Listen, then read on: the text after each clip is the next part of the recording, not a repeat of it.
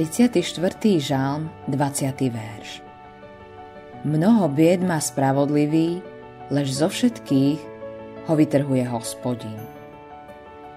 Je ľahké byť šťastný, keď sa všetko darí, keď je obloha modrá a slnko svieti. Keď však spadneš na dno, keď ťa zasiahne nepriazeň osudu a ty sa stále raduješ, to je niečo úplne iné. Knihe skutkov Apoštolov čítame o tom, ako Pavol a Sílas kázali evanelium vo Filipách. Úrady ich dali zatknúť, zbili ich a uvrhli do väzenia.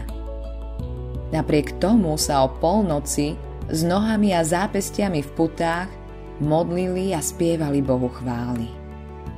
Potom sa dostávame k tomuto zaujímavému detailu. A väzni ich počúvali.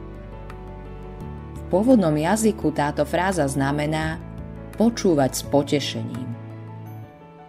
Už si niekedy cestoval autom keď si v rádiu počul svoju obľúbenú pieseň? Zvýšil si hlasitosť. Počúval si s potešením. Neviem, či títo ostatní väzni niekedy predtým počuli niekoho spievať piesni chvály Bohu. A neviem, či Pavol a Sílas pridali nejakú dvojhlasnú harmóniu. Viem len, že to bola nezvyčajná súhra okolností. Zrazu múrmi väzenia otriaslo moutné zemetrasenie, ktoré dalo väzňom príležitosť na útek. Ak chceli. Rímsky žalárnik, ktorý vedel, že za stratu väzňov hrozí trest smrti, vytiahol meč a chystal sa zabiť. Ale Pavol zvolal Neubližuj si, veď sme všetci tu. Tento ostrieľaný Ríman padol pred Pavlom a Sílasom na kolená a spýtal sa Páni, čo mám činiť, aby som bol spasený?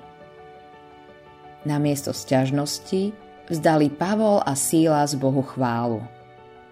Namiesto nárekov sa kláňali.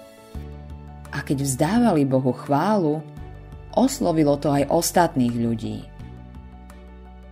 Niekedy Boh dopustí ťažkosti v našom živote, aby mohol byť oslávený.